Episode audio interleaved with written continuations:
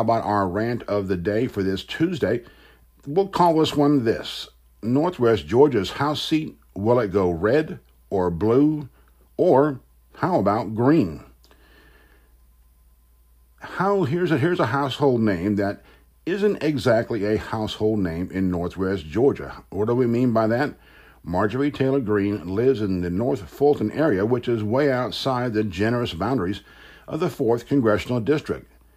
But that won't matter if the one time 6th Congressional District candidate listens to what she says are ample calls from area conservatives to run for the seat being vacated by Tom Graves about a year from now. It won't be the first time somebody from outside the district represented our area. Phil Gingrey wasn't a district resident, but he might as well have been from all the time he spent on the ground here in northwest Georgia. So perhaps Greene, described by the AJC as a construction company executive, will take the 14th without much of a fight.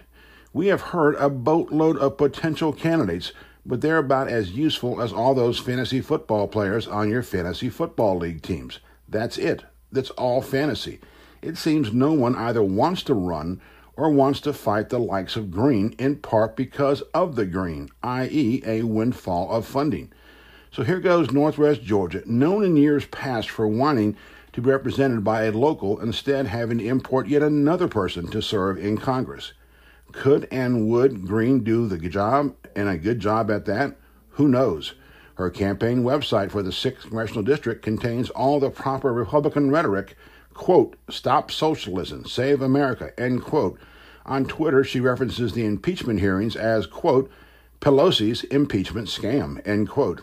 According to the AJC, she's picked up some key support in D.C. already.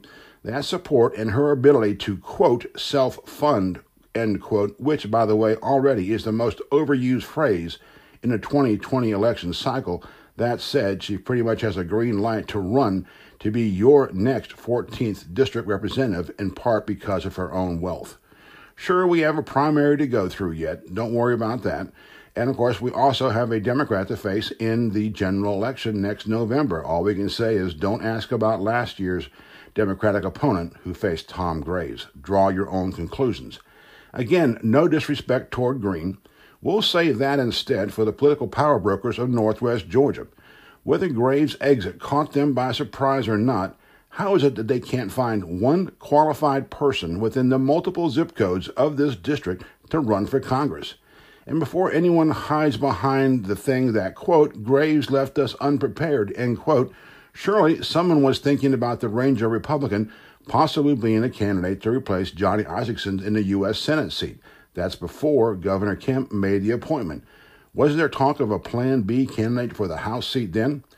In the business world, strong managers are taught to have a file folder filled with A list applicants just in case there's a sudden opening. That saves time, if time is an issue, when attempting to hire that next person. You don't need the resume cattle call or even LinkedIn. You have those four or five people in a prospects folder tucked away in your laptop. That is, unless you're involved in Northwest Georgia politics.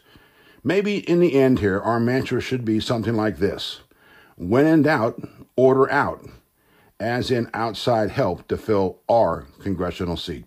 This is John Druckenmiller at HometownHeadlines.com. Thanking you for joining us today. Continuing news updates all day long on HometownHeadlines.com. As always, we open, we close with the stylish renderings of Funky Druck by our good friend Harry Musselwhite. Have a great day in Northwest Georgia.